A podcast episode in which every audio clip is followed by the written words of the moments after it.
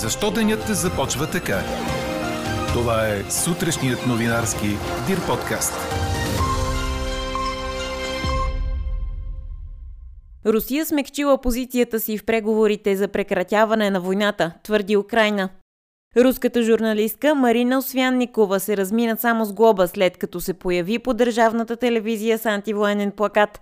Атлетико Мадрид и Бенфика са четвърт финалисти в Шампионската лига, след победи като гост в реваншите от осми на финалните им дуели. И въпросът ни към вас днес. Заради скока в цените на горивата, Франция дава 15 цента за зареден литър. Очаквате ли това да стане и у нас? Говори Дирбеге. Добро утро, аз съм Елза Тодорова. Чуйте подкаст новините тази сутрин на 16 март. Денят започва с минимални температури от минус 1 до плюс 4 градуса, а дневните ще са от 6 до 12. По морето ще духа слаб вятър от юго-исток. През деня облачността ще бъде значителна в следобедните часове и при вечер, от начало на северна България, а по-късно и на места в останалата част на страната ще превали дъжд. Такава е прогнозата за сряда на синоптика ни Иво Некитов. Русия е смекчила позицията си в преговорите за прекратяване на войната, твърди високопоставен съветник на украинския президент Володимир Зеленски, цитиран от Associated Press. Според Игор Жовква, заместник началник на президентската канцелария, разговорите между руските и украинските представители са станали по-конструктивни. Русия е сменила тона и е спряла да отправя искания към Украина да се предаде, нещо за което руската страна настояваше в предишните етапи на преговорите. Остава на дневен ред идеята президентите Путин и Зеленски също в даден момент да преговарят. Според други украински служители в президентската институция Москва, цитирам, може би започва да приема, че се е провалила да наложи с сила ново правителство в Киев. Намеквайки за възможен компромис, самият Зеленски добавя, че Украина е готова да приеме гаранции за сигурност, в които се изключва възможността тя да стане член на НАТО. И още за усилията за мир. Премиерите на Полша, Чехия и Словения са в Киев от снощи, за да потвърдят недвусмислената подкрепа на Европейския съюз за Украина. Според лидера на управляващата партия в Полша, Ярослав Качински, в Украина трябва да бъде изпратена международна мироопазваща мисия. А турският външен министр Мевлют Чавушоглу ще отпътува за Москва, също като част от усилията за договаряне на прекратяване на огъня.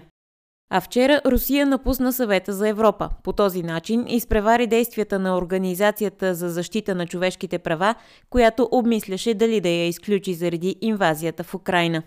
В същото време Американският сенат единодушно прие резолюция, осъждаща руския президент като военно престъпник.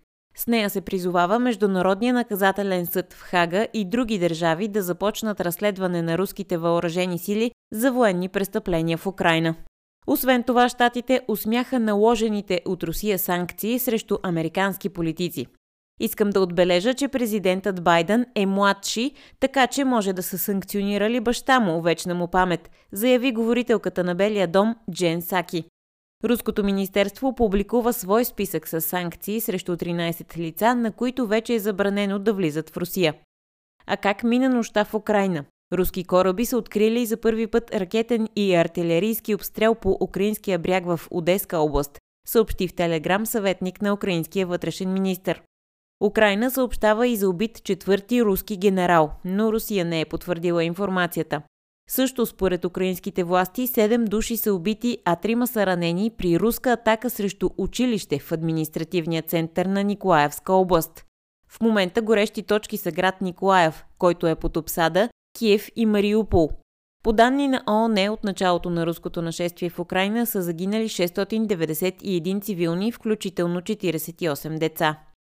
Продължават усилията за евакуиране на български граждани от Украина, увери пред БНТ Антон Кисе, депутат в Украинския парламент и председател на Асоциацията на българите в Украина. COVID пациентите в интензивни отделения вече са под 300, макар заболеваемостта спрямо броя тествани да е леко нагоре като проценти – над 13 на 100. В последните дни бе спаднала и до 11 на 100. 2393 са новите случаи на COVID за денонощието, в болница се лекуват общо 2349 има. Починали са 34 души. Трайно слаб остава интересът към ваксините.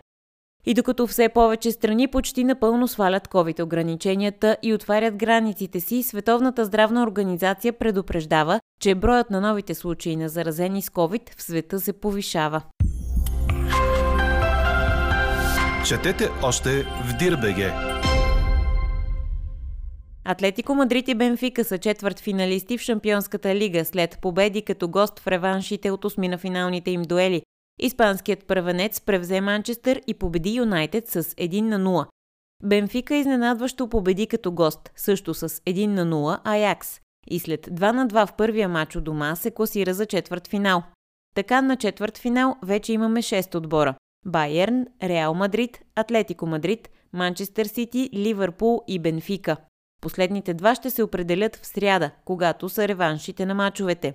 Лил Челси след 0 на 2 в първия двубой и Ювентус Виля Реал след 1 на 1 в Испания. И двете срещи са в сряда от 22 часа, а жребият за четвърт финалите е в петък.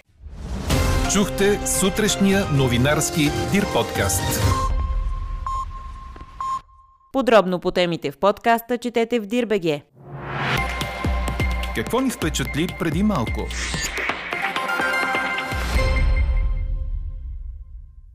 докато десетки хиляди бягат от Украина всеки ден. Има движение в обратна посока, предава Associated Press.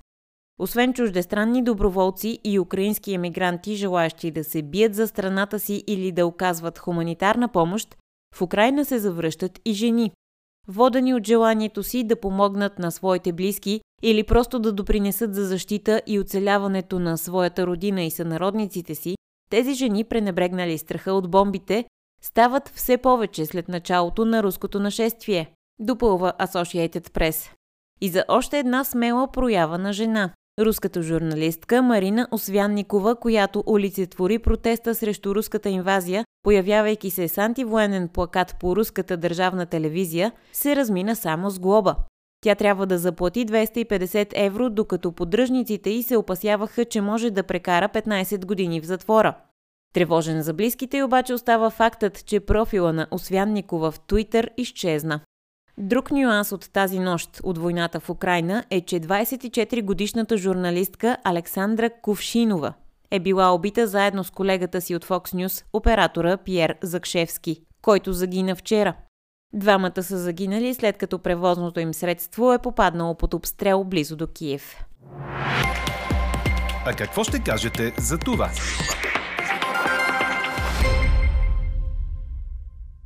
От 1 април Франция ще субсидира с 15 цента всеки литър заредено гориво, за да помогне на шофьорите да се справят с растящите цени. Това ще бъде вид отстъпка от цените по бензиностанциите в страната. Така всеки шофьор ще спести 9 евро при зареждане на 60 литров резервуар. Мярката ще се прилага за 4 месеца. Много хора нямат друг избор, освен да ходят на работа с автомобил. Считаме, че подкрепата е необходима, казва френският финансов министр Брюно Люмер, цитиран от БНР.